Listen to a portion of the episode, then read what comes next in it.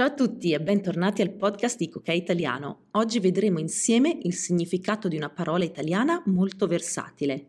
Insomma, insomma ha davvero tanti significati che cambiano a seconda del contesto. Oggi ne vedremo un po' insieme. Today we will look together at the meaning of a very versatile Italian word, insomma. Insomma has many meanings which change according to the context. Today we will see some of them together. Pronti? Iniziamo! 1. Com'è andato l'esame? Ma, insomma. Oppure, ciao Marco, come stai? Eh, insomma, potrebbe andare meglio. In queste due frasi, insomma, ha il significato di non molto bene, così così. Si capisce anche dall'intonazione della voce, ma insomma, ma così così, che non esprime soddisfazione, ma neanche tristezza. Quindi la prossima volta che avrai una giornata non molto soddisfacente potrai rispondere con insomma alla domanda come stai? 2. Un altro significato di insomma è il seguente. Marco mi ha detto che ha la febbre alta e il raffreddore, insomma è malato. In questo esempio insomma prende il significato di cioè o in altre parole. Insomma vuole dare una spiegazione in più a quello detto prima.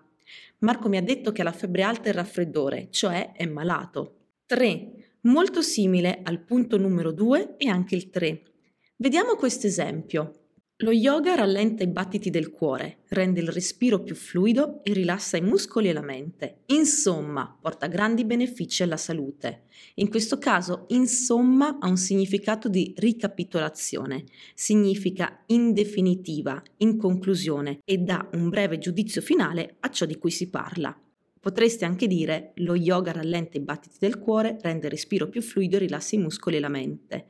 In conclusione, porta grandi benefici alla salute. 4.